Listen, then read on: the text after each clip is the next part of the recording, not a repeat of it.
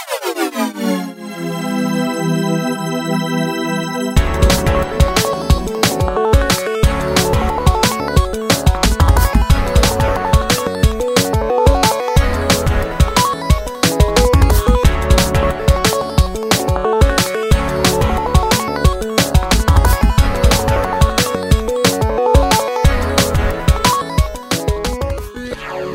Radio Wolna Kultura, tak jak e, ustaliliśmy na ostatnim spotkaniu tutaj z e, Michałem Ryśkiem Woźniakiem, że tak chyba się będzie nazywać ta audycja.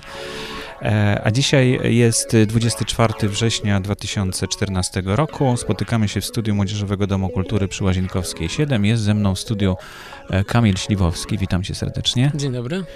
E, I połączył się z nami Marcin Maj e, przez Hangouta. Troszkę tutaj gimnastyki mieliśmy, ale mam nadzieję, że Ciebie słychać. Halo Marcin. Dzień dobry. No fajnie, to bardzo się cieszę. E, Kamil Śliwowski pracuje w tej chwili w Panoptykonie, ale od dawna zajmuje się kwestiami związanymi z e, prawem autorskim, e, prowadził wiele szkoleń na ten temat. Opowiedz o, o, sobie, bo pamiętam cię z Centrum Cyfrowego Projekt Polska, teraz to się chyba już inaczej nazywa. No, nie, Centrum nazwy nie zmieniło, ja, ja przyszedłem po prostu do Fundacji Panoptykon, ale chyba taka po prostu dola pracownika trzeciego sektora. Od 8 lat pracuję w różnych organizacjach edukacyjnych i z każdą, nawet jak zmieniam, to z poprzednimi pracodawcami współpracuję. I faktycznie taką główną rzeczą, którą się zajmuję od lat i z której powstało otwarte zasoby.pl, czyli ten portal, który prowadzę już e, bardziej sam, chociaż właśnie we współpracy z Koalicją Otwartej Edukacji. Mm, e, to jest, to jest moja praca szkoleniowa. Od, mhm, od lat mhm. zajmuję się prowadzeniem warsztatów i szkoleń, głównie dla nauczycieli, bibliotekarzy, bibliotekarek, mm, ale też ludzi kultury, mm, którzy po prostu potrzebują podstaw prawa autorskiego i bardzo często potrzebują też informacji o tym, jak korzystać z legalnych, e, z różnych zasobów w sieci. No Mają tak. problem z rozróżnianiem legalnych i nielegalnych. Bo na pierwszy rzut oka to jest łatwe, ale potem jak się już szczegóły wgłębisz, to się tak, okazuje, i, że... I, I, tak naprawdę wszyscy operujemy bardzo często takimi skrótami myśliwymi, właśnie typu legalna kultura, która bardzo dużo też zrobiła na rzecz myślenia tego właśnie, że nagle myślimy, że jakaś kultura jest nielegalna, a powinniśmy zacząć się zastanawiać nad tym, w jaki sposób te treści są publikowane, kto jest ich autorem, kto ma do nich prawa i to jest niestety dosyć skomplikowane w sieci. E, ja mam bardzo praktyczne podejście, więc w momencie, kiedy ko, e, kontaktuję się z ludźmi i czuję jakieś potrzeby na szkolenie, to w pewnym momencie mm -hmm. po, czułem potrzebę zrobienia po prostu katalogu e, jednego miejsca, gdzie bez nawet konieczności wyszukiwania mhm. zasoby Ale będą to, tylko otwarte. To za chwilkę o mhm. otwartych zasobach.pl porozmawiamy. Marcin Maj e, jest, e, łączy się z nami. Powiedz Marcin, skąd ty się łączysz dzisiaj? Znaczy, łączę się w tej chwili z Dolnego Śląska, gdzie mieszkam. Mhm. Natomiast pracuję w dzienniku internautów. No Większość swojej pracy wykonuję zdalnie. A na co dzień zajmuję się takimi sprawami, które nie kojarzą się z typowym dziennikarstwem, to znaczy zazwyczaj, zazwyczaj moja praca nie polega na, na y, siedzeniu gdzieś, łapaniu jakichś rozmówców, tylko przeciwnie, siedzę na miejscu, czytam różnego rodzaju dokumenty, analizy i dopiero na tej podstawie powstają, powstają te teksty, które piszę, a dotyczą one bardzo często problemów tych, którymi też zajmuje się Kamil, czyli ogólnie e, dostępu do kultury i w ogóle do informacji e, w dzisiejszym świecie, w takim, jaki został ukształtowany przez internet. No właśnie, Marcin, ja bardzo dziękuję, że, że znalazłeś dla nas czas, bo no, tak e, zaczęło mi się rzucać w oczy twoje nazwisko, bo, bo właściwie każdy temat, e, który łapiemy z dziennika internautów e, do, do tej audycji Wolna Kultura, a wcześniej jeszcze w nowinach omawialiśmy często też tematy z wolnej kultury w nowinach Wikiradia, no i, widzę, że po prostu dokładnie, jak gdyby interesują cię te same zagadnienia, y, które nas tutaj interesują i, no i cieszę się, że możemy z tobą porozmawiać, podziękować ci przede wszystkim za te wszystkie artykuły, które no, masz w nas wiernych czytelników na pewno. E, I, i, no i bardzo się cieszę, że, że poświęciłeś nam czas. E, I za chwilkę przejdziemy do tych tematów, ale chciałbym właśnie, żeby na początku e, Kamil opowiedział o otwartych zasobach.pl. To jest otwarte zasoby.pl, dokładnie adres. I to jest portal, który powstał już ładnych parę lat temu. Dwa lata temu, nawet spotkaliśmy Aha. się na samym początku, e, dwa lata temu w audycji też e, tutaj. No, w nowinach Tak, chyba. dokładnie. Mhm. Powstał zresztą na 1 września dwa lata temu, czyli na, na kolejny start roku szkolnego. E, Po szkoleniu e, kilka dni wcześniej, które prowadziłem właśnie przed nowym rokiem szkolnym z dużą grupą nauczycieli w Centrum Edukacji Obywatelskiej i podczas całodziennego szkolenia mieliśmy takie poczucie, e, że jednak mm, potrzebują znacznie szybszego, prostszego dostępu do zasobów na licencjach Mhm. Creative Commons, zasobów z domeny publicznej i popełniają bardzo często bardzo mm, proste, prozaiczne błędy właśnie Po pierwsze, nawet jeżeli rozumieją i rozróżniają te zasoby w sieci, i potrafią Mhm. zlokalizować i e, utożsamić coś z licencjami CC m, i potrafią rozróżnić te warunki, to bardzo często nie mają tego czasu, żeby te odpowiednie zasoby znaleźć, więc tak czy siak korzystają z tych, które znajdą szybciej w sieci. Mm, I stwierdziliśmy, że żeby to ułatwić i żeby usprawnić zwłaszcza nauczycielom taką pracę codzienną, e, e, zrobię taki katalog i to początkowo miało być coś, co miało być tylko na szkolenie, ale wyszło z tego e, całkiem niezły pomysł na serwis internetowy. I do dzisiaj uważam, że się całkiem nieźle sprawdza. Mm, Jako taki katalog staram się go rozbudowywać i jeśli czegoś tylko przez te dwa lata żałuję, to że e, jednak tych zasobów nadal jest więcej w języku angielskim, ale staram się specjalnie szukać nawet bardzo małych stron, małych organizacji, pojedynczych nauczycieli, którzy coś publikują, e, wartościowego, ciekawego na licencjach Creative Commons albo w domenie publicznej i po prostu o tym informować. E, Zbierać to w ten katalog i tak to się po prostu przez dwa lata rozwijało, a dla mnie jest to bardzo mm, praktyczne uzupełnienie moich szkolni warsztatów, e, żeby móc z tego korzystać i mieć łatwy dostęp do tego, o czym mówię. No e, możesz się i z czego odwołać tak, od razu e, do i z tego. czego, Mhm. I z czego prowadzę zajęcia.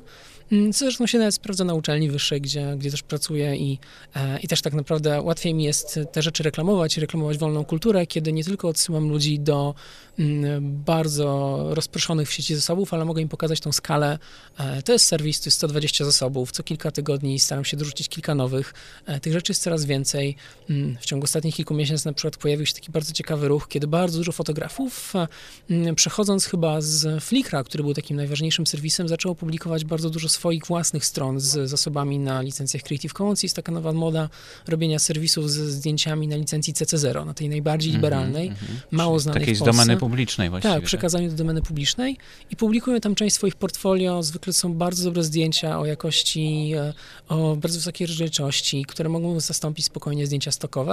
Mm, I zacząłem publikować też o serii takich zdjęć materiału. Okazało się, że są strasznie popularne i naprawdę te zdjęcia widać w bardzo dużej ilości miejsc mm, w sieci. Tak, że one Ja są myślę, że ta- często repostowane. Ta licencja CC0 to jest taki troszkę sprzeciw w ogóle wobec Tak, jakichkolwiek tak, tak, licencji. to jest- to jest bardzo to jest taki bunt, nie? To, to już, już po prostu jest e, sprzeciw. Ja już mówię, weźcie sobie to wszystko i, i róbcie co chcecie. Ja nie chcę mieć do czynienia z żadnymi prawami autorskimi. Tak, to prawda. Ja też czasem mam e, te, m, taki dylemat, czy coś publikować na CC by SA, czyli na uznanie autorstwa na tych samych warunkach, tak jak cała Wikipedia, i czy zarażać tą licencją, czy po prostu już sobie odpuścić i też zacząć publikować tylko na CC0, bo naprawdę nigdy nie miałem z tym żadnego problemu No i nie oczekuję niczego od odbiorców, e, od moich treści. No tak, ale coraz więcej ludzi jednak dowiaduje się, że nie określając żadnej licencji, za, zabraniają czego, zrobienia czegokolwiek z tym, co oni udostępniają.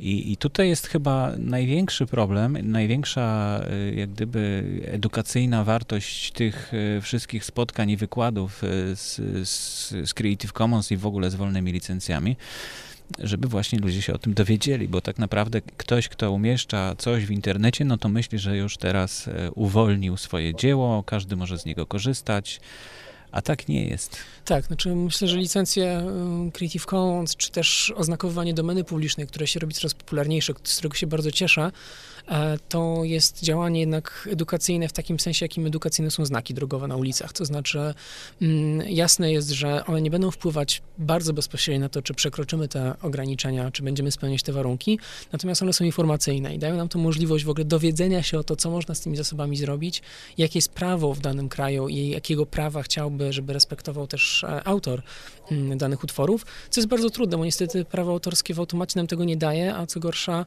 e, o czym swoją drogą właśnie bardzo często Marcin pisze w Dzienniku Internautów, prawo autorskie niestety raczej większość osób konfuduje i to bardzo poważnie. Ja na szkoleniach naprawdę zmagam się z pytaniami, mm, które pewnie większość e, m, prawników bardzo często by z, odpuściła sobie odpowiadanie Mhm. na nich i odesłała po prostu ludzi do tego, żeby e, interpretowali albo płacili kolejnym prawnikom za to, żeby na ich korzyść bądź niekorzyść coś zinterpretowali, a niestety są to coraz częstsze problemy, bardzo prozaiczne, kiedy nauczyciele czy bibliotekarze czują, że nawet działają już na granicy prawa, albo być może to przekroczyli. Nie mają złej woli w tym, w żadnym wypadku.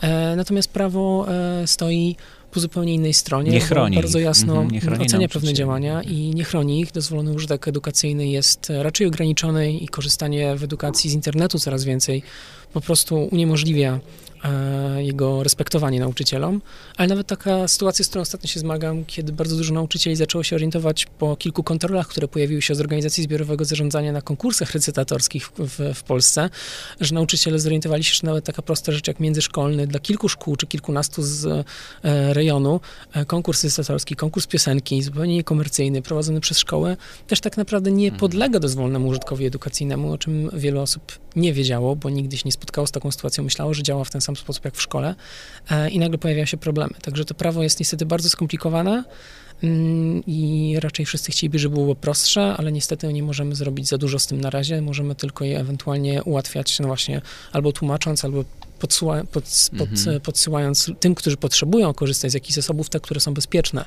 Bo tak o tym myślę trochę, propagując właśnie. otwarte Mhm. zasoby. Marcin, a powiedz nam, czy ty y, jakoś obserwujesz, że, że ta y, no, świadomość poprawia się, y, jeśli chodzi o licencje, że, że coś, co udostępniamy w internecie, to wcale nie udostępniamy tego na wolnych licencjach, tylko dopiero po określeniu licencji ludzie wiedzą. W dzienniku internautów na przykład, jak to wygląda? Czy wasze materiały są na wolnych licencjach, czy nie? Mm, Nasze materiały nie są na wolnych licencjach, mimo że niejednokrotnie o tym myśleliśmy. E, To też wynika z faktu, że Dziennik Internautów należy do Inforu, czyli do wydawcy Gazety Prawnej i myślę, że jeszcze dużo wody musi upłynąć w rzece, zanim taki podmiot przekona się do tego, że prawa autorskie nie muszą być bardzo restrykcyjnie chronione. E, E, Też e, to, co czasem dziwi niektóre osoby, kiedy im to mówię, dziennik internautów w zasadzie jest medium komercyjnym.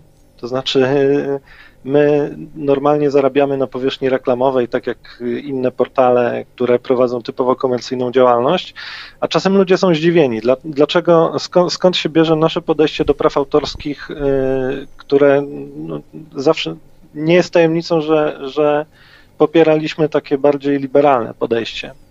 E, e, To wynikało z tego, że e, kilka lat temu głównym zadaniem dziennika internautów było, zresztą nadal jest, opisywanie społeczeństwa informacyjnego, tego jak internet na nie wpływa.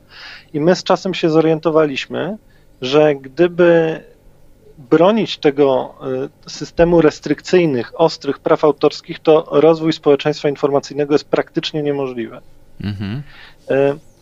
Ja prowadzę w dzienniku internautów e, cykl tekstów e, Absurdy własności intelektualnej, gdzie opisuję sytuacje, które wynikają z praw autorskich, z tego jakie one są, a każdy by to nazwał absurdem. Mówimy tutaj o sytuacji nawet opisywanej dzisiaj, kiedy, kiedy YouTube usunął nagranie z konferencji naukowej tylko dlatego, bo y, w jednej z prezentacji jednego prelegenta były migawki z meczów y, piłkarskich. Aha, no to po, podobną Premier sytuację. Mhm. Podobną sytuację E, mieliśmy już w przypadku Laurensa Leziga, prawda? On- Dokładnie podobna sytuacja. Y, Kiedy się okazuje, że po prostu jakiś tam y, fragment dzieła wpada niechcący do innego dzieła i to inne dzieło, już nowe, stanowiące nową jakość, nowe dzieło, zostaje nagle usunięte z powodu praw autorskich. Y, Niedawno czytałem o, o, o, problemach związanych y, ze zdjęciami, z autoportretami, tak zwanymi selfie robionymi w muzeach. Niektóre muzea postrzegają to jako naruszenie ich zasad i, i wręcz czasem jako naruszenie praw autorskich, co wydaje się absurdalne. Ale y, szczerze powiedziawszy, kiedy żyjemy w czasach, y, kiedy informacja po prostu musi krążyć pomiędzy ludźmi bardzo szybko, kiedy wymienianie się informacją w ogóle stanowi jedną z podstawowych y, czynności człowieka, bo y, powiedzmy sobie szczerze, ludzie, którzy się wychowali niemalże na Facebooku, y, na, na różnych serwisach społecznościowych, dla nich dzielenie się informacją jest rzeczą tak naturalną, jak dla innych ludzi rozmowa, w zasadzie dochodzi już do tego, że niektórzy częściej się dzielą informacją w sieci niż rozmawiają z innymi ludźmi twarzą w twarz. No i zdjęcie, momencie... zdjęcie tutaj też y, dużo więcej mówi, prawda? I taki selfie przekazuje mnóstwo informacji, mimo że to tylko wydaje się taka niewinna fotka. A aparaty fotograficzne niedługo będziemy mieli w okularach, na przykład, takie jak y, Google Glass, i to już tego nikt nie, nie będzie w stanie skontrolować, czy wchodzimy z aparatem fotograficznym do muzeum, czy nie. Także muzeum chyba musi tak czy siak się do tego przyzwyczaić, prawda?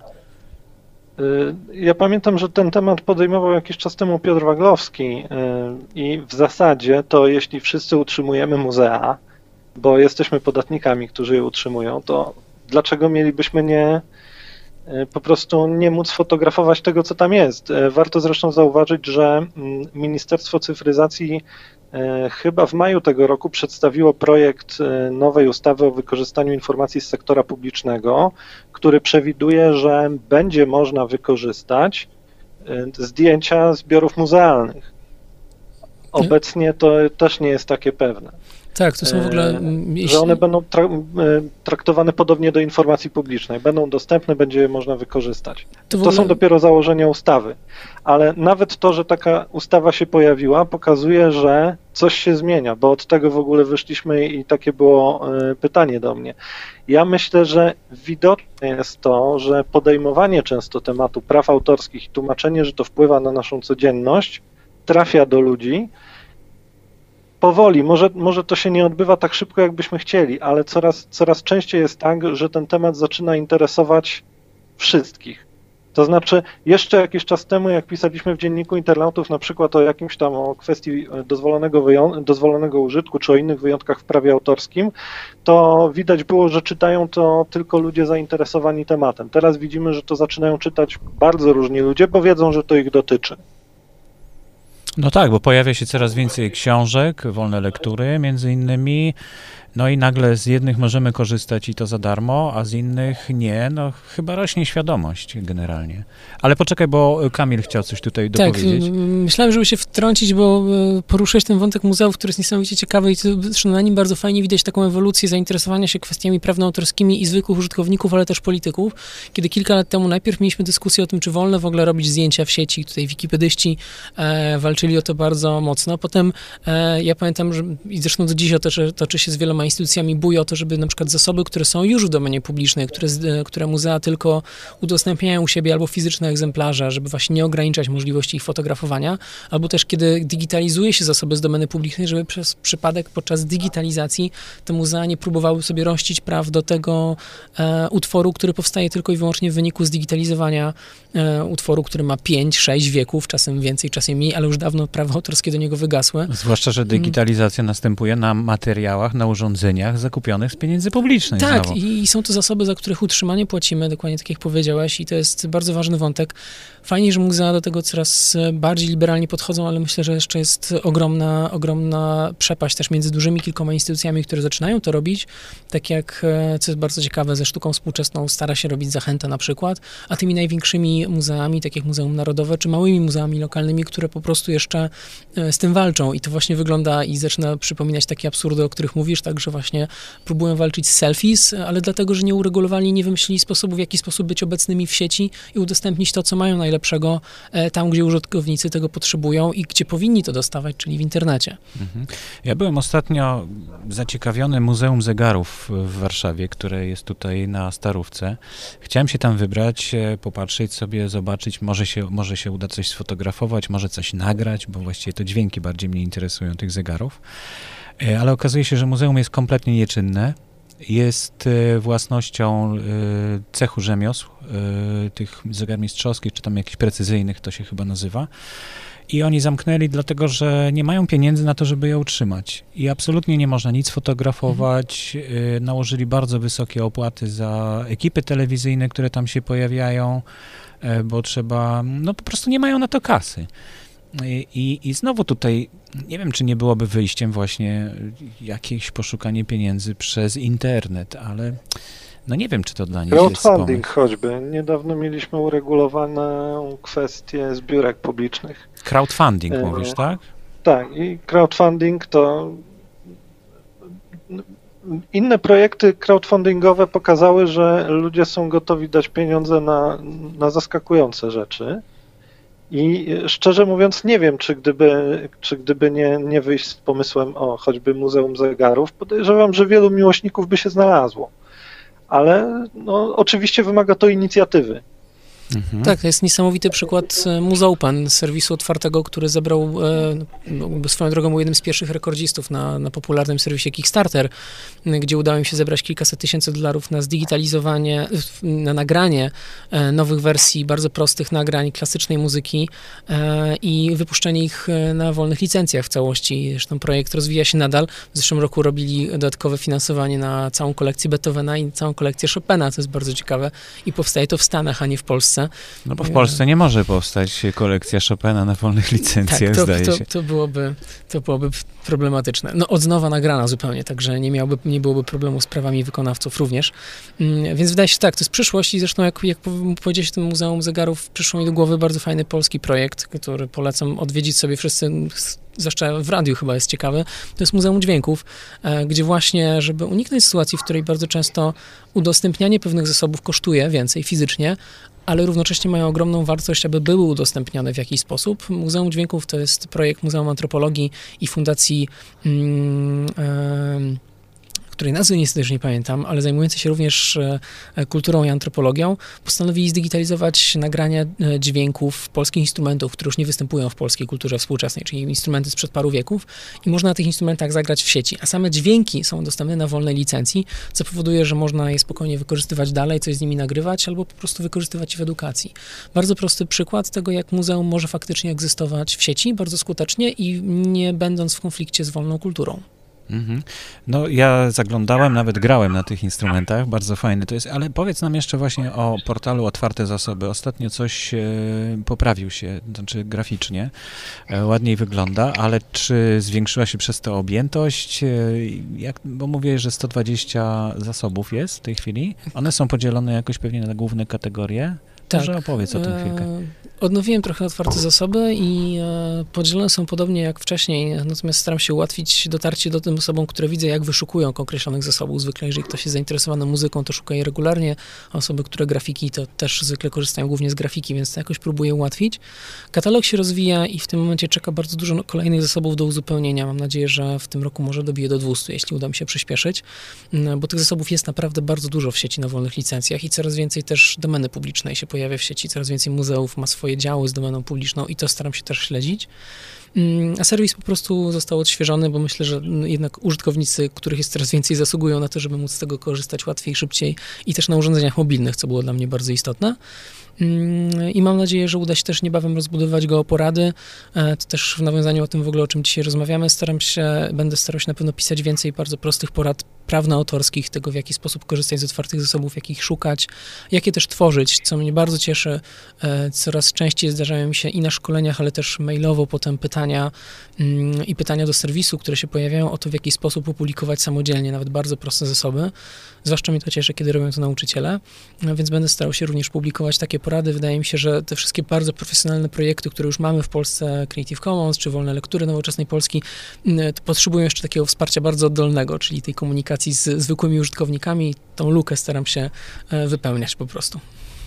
Mhm. A jeśli chodzi o zasoby mm, naukowe, bo tam zdaje się na razie jeszcze tych repozytoriów e, nie przedstawiałeś chyba? Mm, nie, trochę świadomy wybór, to znaczy wydaje mi się, że akurat kwestia otwartej nauki po pierwsze ma dosyć duży dylemat dla mnie ważny, to znaczy otwarta nauka w dużej mierze z otwartym dostępem, e, nie jest jeszcze, e, a przynajmniej tylko część zasobów jest dostępnych na licencjach otwartych, a jeszcze mniejsza część na wolnych licencjach, chociaż to się zmienia, mm, więc nie publikowałem tego i też z założenia jednak zasoby naukowe naukowe poszukują zupełnie inni użytkownicy i użytkowniczki e, i te repozytoria są zmapowane w wielu innych serwisach, ale rozważam to, żeby zacząć pisać też więcej o nauce w jakiś sposób, który będzie wygodny dla użytkowników. Pewnie e, nauce bardziej rozumianej nie jako dostęp do artykułów naukowych, czy po prostu wolne treści i mhm, zasoby edukacyjne mm -hmm. naukowe, czyli na przykład na poziomie edukacji wyższej. -hmm. No jest y, teraz plan wdrożenia otwartości w nauce, nad którym pracuje również Koalicja Otwartej Edukacji. E, rozmawialiśmy tutaj dwa tygodnie temu na temat, e, na tematy właśnie związane z, z otwieraniem e, zasobów naukowych. No ale jeszcze to jest temat, który będzie powracał na pewno jeszcze nie raz. No plan dopiero jest gotowy i będzie wdrażany i akceptowany, także zobaczymy, jak on się ukaże, jak będzie opublikowany, bo na razie jeszcze nie jest opublikowany. Zostały zgłoszone tylko uwagi do tego planu. No dobrze, no to co, przejdziemy może do y, tematu na temat, e, znaczy do tematu elementarza, o którym rozmawialiśmy w pierwszej audycji 2 września 2014 roku tutaj w studiu. Tak byliśmy ciekawi, co to będzie, jak to, jak to e, nauczyciele zareagują, jak zareagują e, rodzice. Nie wiem, czy ty masz jakieś doświadczenia? Spotkałeś się, Kamil, z, z jakimś nauczycielem w pierwszej klasie, który by mówił, bo Tomek Ganicz opowiadał o tym, że jego dziecko chodzi do drugiej klasy i tam spotykał się z tymi nauczycielami.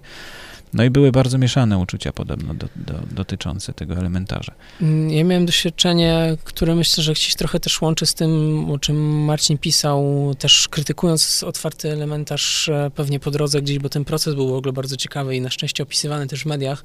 Ja akurat miałem e, mm, przyjemność prowadzić szkolenie dla nauczycieli, którzy mieli być przygotowani właśnie do wdrażania elementarza mm, w wakacje. Prowadziłem kilka takich spotkań, kiedy dostałem właśnie kilkugodzinne zadanie uświadomienie ich prawno-autorsko z podstaw, tak żeby mogli też zrozumieć, na czym polega to, że pierwszy raz dostaną otwarte zasoby do, do, do wykorzystywania w szkole.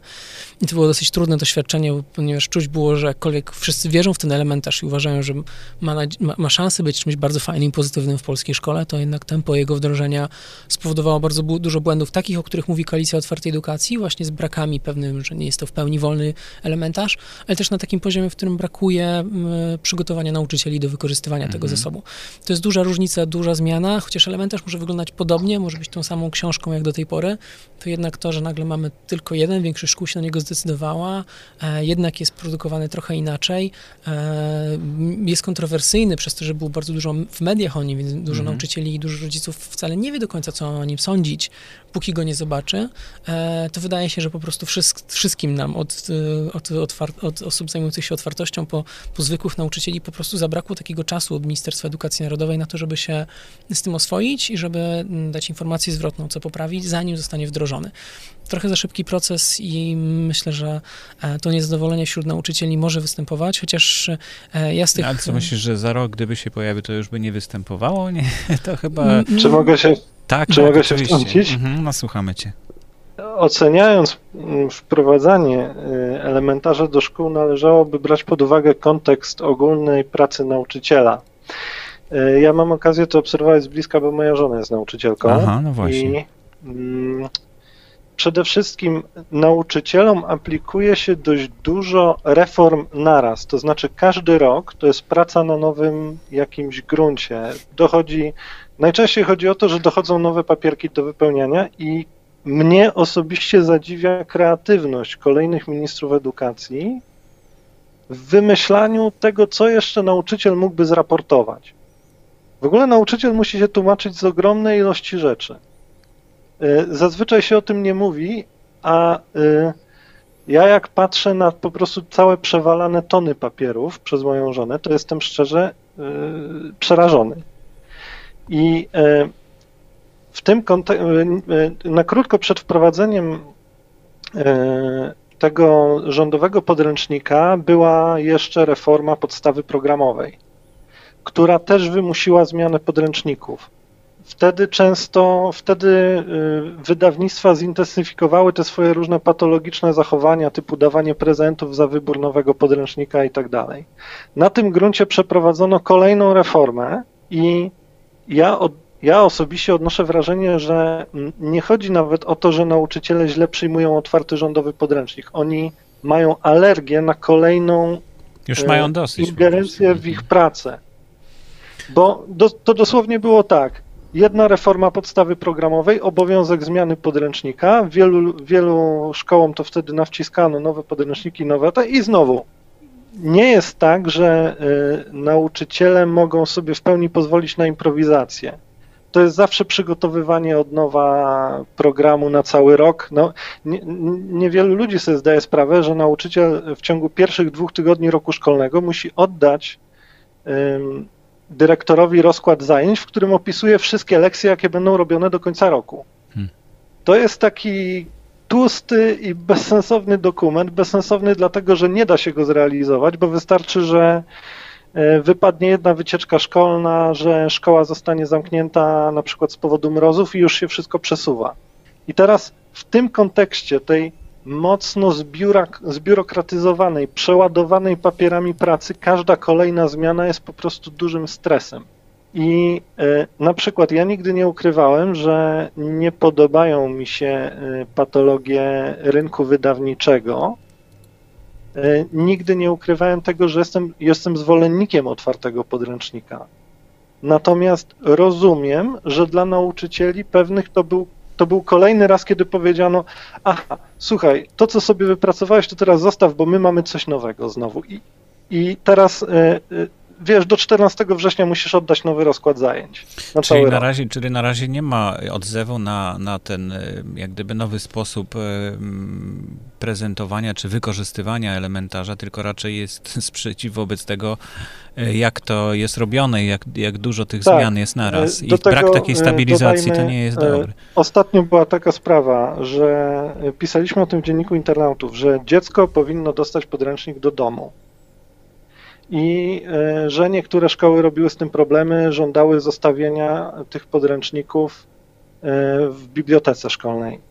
I wygląda na to, że problem jest z bibliotekarzami szkolnymi, z tym, że bibliotekarze szkolni mają na karku gminę, która wymaga od nich bardzo dokładnego ewidencjonowania tych podręczników. E, czyli z punktu widzenia bibliotekarza, to on może nawet wiedzieć, że tak jest, tak, oczywiście dziecko powinno dostać, a z drugiej strony ja się będę musiał wytłumaczyć, jeżeli w ewidencji coś będzie nie tak. No tak, bo jak zniknie, w ogóle to... szkoła, polska szkoła to jest instytucja, która ma nad sobą jakby dwóch panów. Z jednej strony jest nadzór pedagogiczny, kuratorium, z drugiej strony jest organ prowadzący. Wszyscy mają swoje wymagania, do tego dochodzą rodzice, którzy mają swoje wymagania i do tego dochodzą dość często zmieniające się yy, zasady narzucane przez ministerstwo.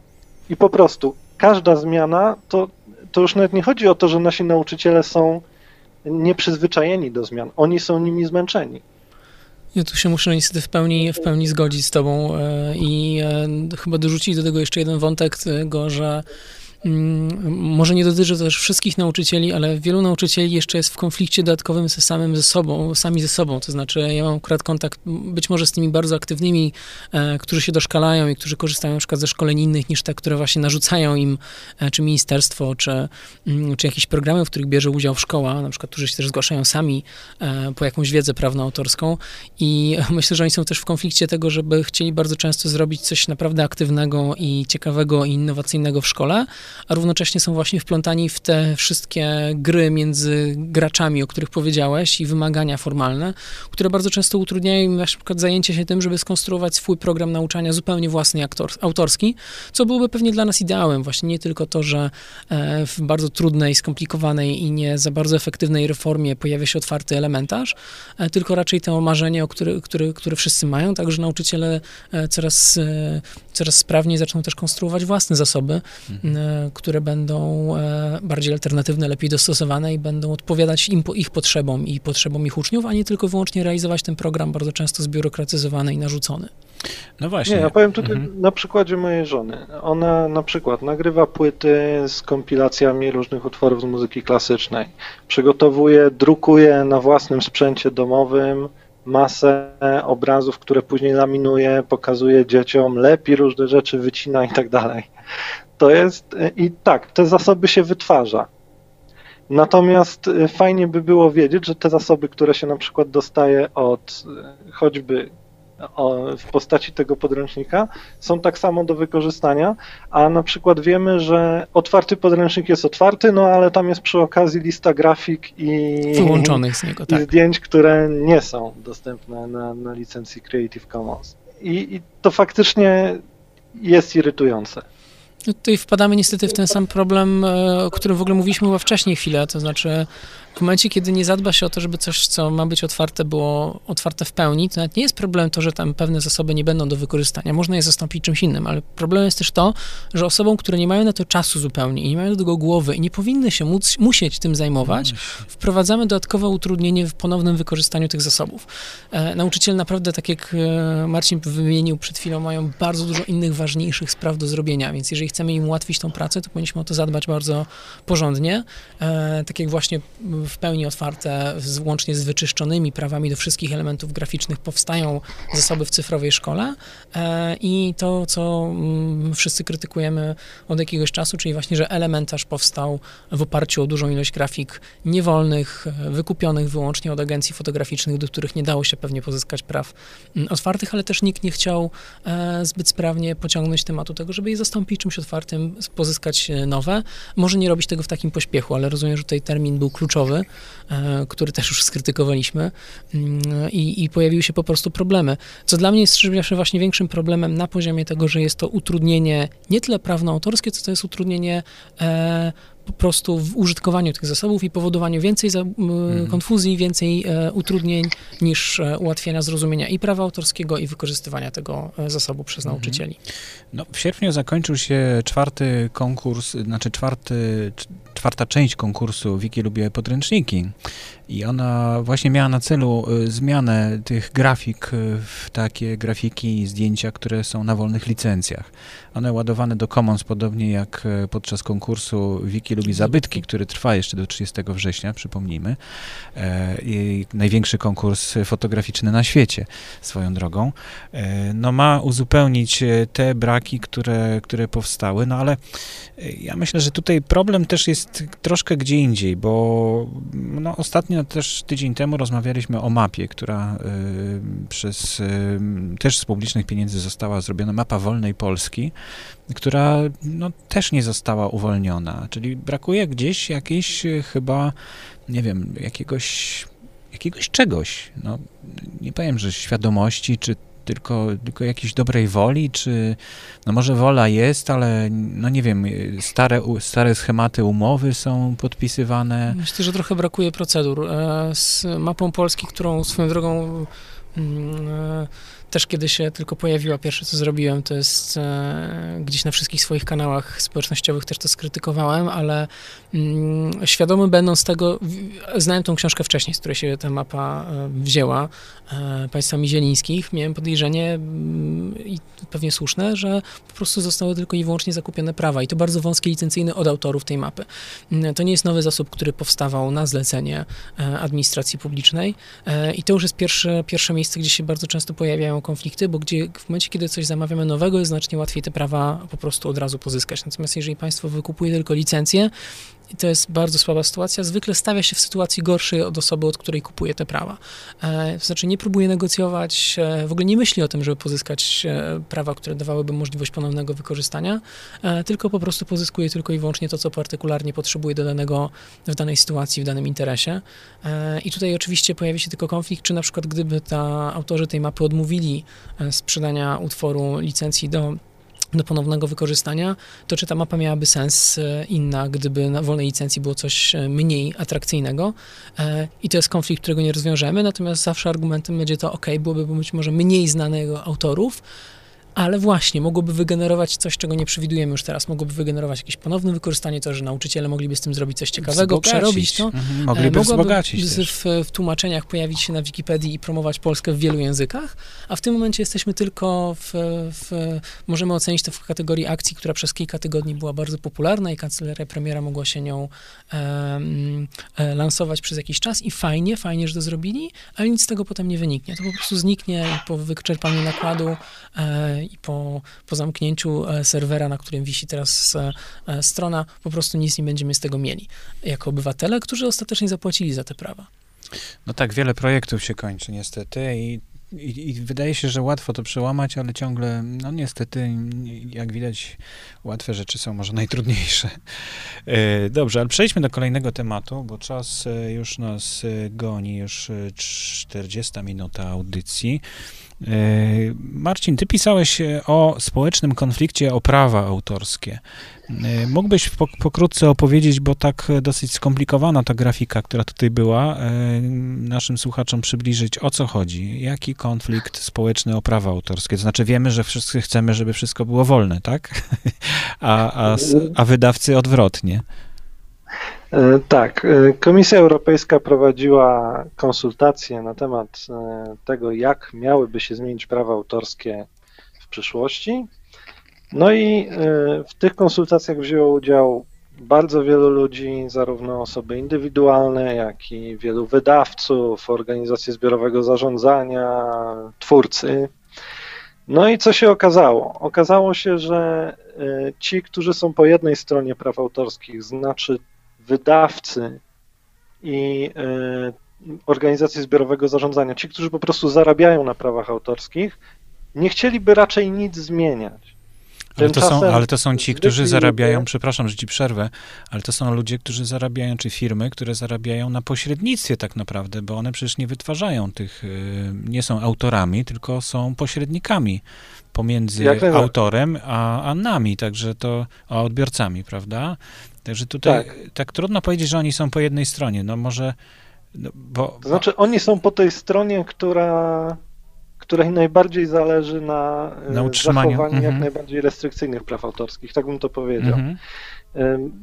Po drugiej stronie są, są e, użytkownicy indywidualni, e, którzy raczej chcieliby liberalizacji praw autorskich. Wreszcie gdzieś, gdzieś jeszcze po środku są na przykład instytucje publiczne, albo część, część twórców, którzy, którzy też no, albo oczekiwaliby liberalizacji, albo są gdzieś po środku.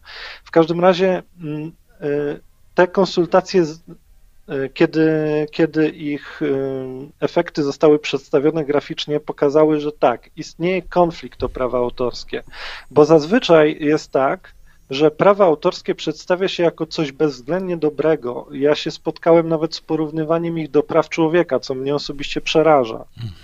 Bo, bo czym innym jest prawo nietykalności osobistej, czy, czy prawo do prywatności, a czym innym jest moim zdaniem prawo własności intelektualnej, które jest szczerze mówiąc dość płynną ideą. Zazwyczaj duże media, które zresztą są, są tymi dużymi graczami na rynku praw autorskich, przedstawiają nam sytuację tak prawa autorskie są dobre, a niektórzy piraci, wywrotowcy, różni otwartyści, oni by chcieli to wszystko zniszczyć, ten piękny świat, który my tak budowaliśmy. Tymczasem te konsultacje pokazały, że w istocie mamy konflikt, że bardzo duże są grupy społeczne, które oczekują zmian w prawie autorskim, chcą ich liberalizacji. E, ja w swoim artykule na ten temat zaznaczałem, że przyznanie się do tego, że istnieje jakiś konflikt, jest pierwszym krokiem do rozwiązania go. Mhm. Bo owszem, naj, najlepiej by było nie mówić o konflikcie. Najfajniej by było mówić, że świat jest piękny, poukładany i nic już się nie powinno zmieniać. Ale tak naprawdę w momencie, gdy przyznamy, że jest konflikt, otwieramy sobie drogę do zmian, bo wtedy musimy zacząć rozmawiać. Musimy powiedzieć tak, słuchajcie, my chcemy jednego, wy chcecie drugiego, siądźmy i dogadajmy się. No tak, bo jeśli, ja... jeśli nie podejmiemy takich rozmów w porę, to grozi no, jakąś rewolucją później, prawda? Albo odrzuceniem Taką po prostu takiego prawa. widzieliśmy, kiedy y, pojawiła się sprawa porozumienia akta w 2012 roku. No, to był mocny sprzeciw, tak. Mhm. Ja zdaję sobie sprawę, nawet zgadzam się z wieloma krytykami krytyków akta, że wiele osób, które wtedy wyszło na ulicę, tak naprawdę nie wiedziało, y, o co chodzi w akta. Co nie zmienia faktu, że te osoby wiedziały jedno, że ten system ostrych praw autorskich może być zabetonowany i ja, ja tego nie chcę. Te osoby chciały to wyrazić. Te osoby się opowiedziały za wolnym dostępem do kultury. Mhm. I e, nawet jeśli nie wiedziały dokładnie, co jest wakta, e, to też był jeden z objawów tego konfliktu i taka jest prawda. Jeśli nie rozwiążemy konfliktu w sposób cywilizowany, najpierw przyznając, że on jest, to rzeczywiście z czasem będzie dochodziło do zachowań, powiedzmy, rewolucyjnych. To może przyjmować różne formy. Może to być wychodzenie na ulicę z okazji takiego akta, ale może to być również zwyczajne negowanie prawa, stawianie się mu, co, co tak naprawdę nie będzie dobre. E, obecnie nośny staje się temat copyright trollingu, czyli masowego wysyłania pism do internautów z wezwaniami do zapłaty za rzekome piractwo. I tak, e, to, to jest działanie podejmowane przez zawodowych prawników i wszyscy zaczynają mówić, no co oni robią? Przecież oni zwyczajnie chcą wyciągać od ludzi pieniądze za coś, co, co nie jest takie złe. I, i, I w tym momencie, kiedy mamy y, y, z jednej strony jakąś normę prawną, która z drugiej strony przez, wie, przez większość społeczeństwa nie jest uznawana za właściwą, no to to nie jest zdrowa sytuacja. E, właśnie przy okazji copyright trollingu ja miałem okazję rozmawiać z jednym adwokatem, który mi powiedział takie zdanie, ono mi bardzo utkwiło w pamięci.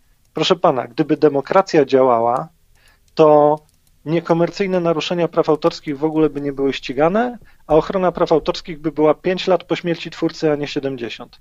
A przypomnijmy tutaj, że w ramach różnych y, y, rozmów międzynarodowych padały już propozycje rozciągnięcia ochrony praw autorskich do 100 lat po śmierci autora. No, no, to to mówi samo za siebie. W Stanach zdaje się wydłużono ostatnio do 90 lat. Y, no i nie udało się tam zablokować. Widocznie tam za mało jest ludzi, którzy no, nie wiem, chcieliby takich, znaczy chci, chcieliby to zablokować ogólnie. Raczej interesy są zbyt silne. Interesy. Ja nie będę mhm. przerywał. No, no, no, słuchamy, słuchamy. Nie, nie, ja, ja przerwałem tobie, ale wydaje mi się, że masz nawet więcej pewnie do powiedzenia. Ja tylko jako część Creative Commons obserwuję i to śledząc też to, bo mamy dosyć dużo komunikacji z tym ruchem e, związanym z próbą liberalizacji prawa autorskiego też w Stanach Zjednoczonych, to, e, to że w ogóle jakoś akta, e, nawet mimo niskiej świadomości wybuchu skuteczniej ruch przeciwko niemu w Europie, a w Stanach Zjednoczonych też pokazuje, że te interesy finansowe, one się bardzo mocno skupiają w takich krajach jak Stany Zjednoczone i, mm, i Wielka Brytania, gdzie po prostu mają siedzibę i największe wpływy lobbystyczne te ogromne firmy, które na prawach autorskich zarabiają najwięcej i którym na ochronie ich zależy najbardziej. Jednak my jesteśmy na peryferiach tego świata i być może dlatego u nas się też dzieje więcej ciekawych rzeczy wokół e, alternatywnego myślenia o prawie autorskim, mm -hmm. bardziej liberalnego myślenia o nim. To znaczy, niewątpliwie nie jesteśmy takim eksporterem e, dóbr opartych o własność intelektualną jak e, Stany Zjednoczone. Natomiast wydaje mi się, że to jest jeszcze coś. Na przykład, kiedy, kiedy, kiedy oglądam niektóre amerykańskie reportaże w telewizji, na przykład o piractwie, jestem, jestem szczerze przerażony, jak to zjawisko jest rysowane. Wydaje mi się, że naprawdę jest problem z tym, aby duże media dzisiaj, yy, ja często to powtarzam, że media nieobiektywnie opisują choćby konflikt o prawa autorskie z tego powodu, że media duże są podmiotami przemysłu praw autorskich. I w ogóle y, wielu dziennikarzom wręcz nie wypada krytykować prawa autorskiego. Często, kiedy, kiedy nas w dzienniku internetu się pyta, jak, jak my sobie wypracowaliśmy możliwość uczestniczenia w tym rynku i krytykowania tego, odpowiem nie wiem, wyszło to jakoś naturalnie. Ale prawda jest taka, że po prostu dziennikarzom nie wypada. Ja się spotykałem z sytuacjami, kiedy na przykład udzielałem wypowiedzi innemu dziennikarzowi do artykułu prasowego i tam był, było na przykład coś na temat i coś jeszcze o prawach autorskich, później to o prawach autorskich było kasowane pewnych rzeczy w dużych mediach nie wypada mówić, a na przykład yy, i dlatego taką rolę też odgrywa internet w budowaniu buntu wobec tak to nazwijmy, buntu wobec tego systemu praw autorskich, no, bo to jest medium, którego ale, nie da się podporządkować kilku podmiotom. No ale te, te, nowoczesne firmy, które zajmują się prawami autorskimi w Stanach, również myślą, jak to zrobić. Syn mi pokazywał ostatnio Netflixa, którego tak, no nie wiem, czy do końca legalnie mógł sobie tutaj zainstalować i oglądać tam filmy z tego Netflixa, bo to jest amerykański system i chyba tylko dla mieszkańców e, Stanów Zjednoczonych, ale działa to rewelacyjnie, no, płacąc 7 dolarów, czyli no, w przeliczeniu na złotówki to jest 7 złotych, tak trzeba by było liczyć, że to mniej więcej porównywalnie byłoby około 7 zł miesięcznie, ma się dostęp do olbrzymiej e, zawartości internetu, internetu. I to chyba jest jakiś pomysł, prawda? I to jest, jest jakiś pomysł na to, żeby e, no, jednocześnie usankcjonować no, nie tyle piractwo, ile takie korzystanie z internetu, czy, czy sposób korzystania, jakiś taki abonament. No, a z drugiej strony ciągle mamy instytucje, instytucje, no, zjawisko okienka pomiędzy premierami, że film najpierw wychodzi, wchodzi do kina, później się pojawia na DVD, później się pojawi w Netflixie. Ja pamiętam, jak, jaka była radość, jak niektóre filmy się zaczęły pojawiać w Netflixie tak samo szybko jak na DVD.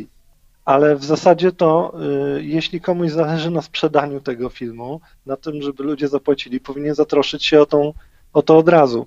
Y, przez długi czas przemysł rozrywkowy stawiał internetowi kontrę I oni y, według mnie jakieś 2-3 lata temu zaczęli rozumieć, że, że to nie był dobry pomysł. No. Ale trzeba było czasu na to, na zrozumienie tego. No, miejmy nadzieję, że, że zrozumieli, że teraz przystosują się do tego, chociaż pewnie wygodniej dalej, dalej produkować płyty CD, płyty DVD, e, obsługiwać księgarnie, obsługiwać e, jakieś domy wysyłkowe i, i, i, i chcieć, żeby to tak istniało, no ale kto nie idzie naprzód, ten stoi w miejscu, czyli chyba, chyba tutaj to jest jasny przekaz dostali ci wydawcy i no i to, co robi iTunes e, ze sprzedażą muzyki, no to chyba jasno daje do zrozumienia, że nie ma innej drogi, e, że nie można tutaj zostać sobie z tyłu i produkować dalej, e, no nie wiem, płyt CD albo winy, no winylowe, to się opłaca teraz już, nie? Tak, ja bym się z tym zgodził, ale dorzucił do tego jedną ważną rzecz. To znaczy, mm, zadajmy sobie też mm, pytanie, gdzieś pewnie bardziej już każdy indywidualnie, e, intelektualnie w domu i w swojej głowie, mm, co potem? Co jeśli się uda faktycznie unormować rynek obrotu kulturą i zasobami kultury w sieci w taki sposób, w których dostęp będzie błyskawiczny i będzie w miarę tani i racjonalnie mm, wyceniony i będzie nieutrudniony technicznie i nie będzie powodował, że tylko jeden system albo jedno oprogramowanie może korzystać z określonych e, dóbr kultury, a drugi system prowadzony przez inną firmę tylko z innych, mm, tylko uda się takie konflikty i absurdy rozwiązać, e, to mm, myślę też o tym, że e, gdzieś za tym zaraz pojawia się drugie pytanie, które dotyczy mniejszej grupy ludzi, ale też bardzo ważnej, ludzi, którzy chcą z kultury korzystać bardziej aktywnie, czyli na przykład, jeżeli już mówimy sobie o iTunesie, to on na przykład nie rozwiązuje, czy o YouTubie, który daje nam ogromny dostęp do przecież ogromnych zasobów kultury, e, problem z tymi, którzy chcą pewne rzeczy remiksować i to jest też kwestia rozwiązania konfliktu ogromnego o dozwolony użytek, o jego unormowanie, o jego rozszerzenie w taki sposób, który właśnie niekomercyjne, to o czym też już mówił Marcin, użycie mm, po prostu zalegalizuje. E, też po prostu, żeby nie robić z prawa autorskiego powszechnego zjawiska łatwej kryminalizacji ogromnej części, jeśli nie całego społeczeństwa, Mm, bo jednak Czy ja obrót... jeszcze dodałbym, że w ogóle praw... odnoszę wrażenie, że duża część kultury dzisiaj funkcjonuje w szarej strefie praw autorskich. I mało tego, y, te duże firmy zaczynają mówić o tym, że im ta szara strefa odpowiada. Na przykład mam tu na myśli różne firmy fano, filmy fanowskie, które wykorzystują elementy z Gwiezdnych Wojen. Albo na przykład sytuacje, kiedy młodzi ludzie biorą gitarę i gdzieś tam na YouTubie nagrywają jakieś znane piosenki, covery, ale to są przecież tak naprawdę to jest udostępnienie opracowania dzieła Mhm. chronionego. I teraz pytanie, jak ogarnąć tą szarą strefę, bo ona wszystkim do czasu odpowiada, ale niech ktoś odniesie za duży sukces, niech się okaże, że jest za bardzo wpływowy, to nagle ci wszyscy posiadacze praw autorskich sobie przypominają, aha, my mieliśmy do tego prawa. I możemy na tym zarobić. Tak. No bo chyba o to chodzi, prawda? tak, tak na to wygląda. No ale y, y, nie wiem jak podsumować, bo dużo tematów poruszyliśmy i nie skończymy ich na pewno. Nie, nie, nie ma tutaj jakiegoś podsumowania chyba, no ale audycja musi się skończyć. Więc bardzo wam dziękuję za, za przybycie y, na, na tą audycję. Kamilowi tutaj, że przyszedł do nas do studia. Kamil Śliwowski z Panoptykonu. Tak. tak można ciebie przedstawiać chyba teraz, tak? Zdecydowanie. Druga działka, czyli edukacja o ochronie prywatności i walce z nadzorem w sieci, ale po godzinach otwarte zasoby.pl. otwarte zasoby.pl i Marcin Maj z Dziennika Internautów. Bardzo Ci dziękuję, Marcin. Mam nadzieję, że zgodzisz się więcej, częściej z nami spotykać. E, Może jak będziesz w Warszawie, to byś tutaj wpadł do nas do studia, będzie wygodniej troszeczkę, bo przez Hangouta to nie jest takie łatwe jednak, jak się okazuje, ale jest możliwe. Dziękuję Ci bardzo. Dziękuję również. No to do usłyszenia w takim razie. Następnym razem zobaczymy, kiedy uda nam się kolejnych gości zaprosić do studia. E, Ja nazywam się Borys Kozielski. Do usłyszenia.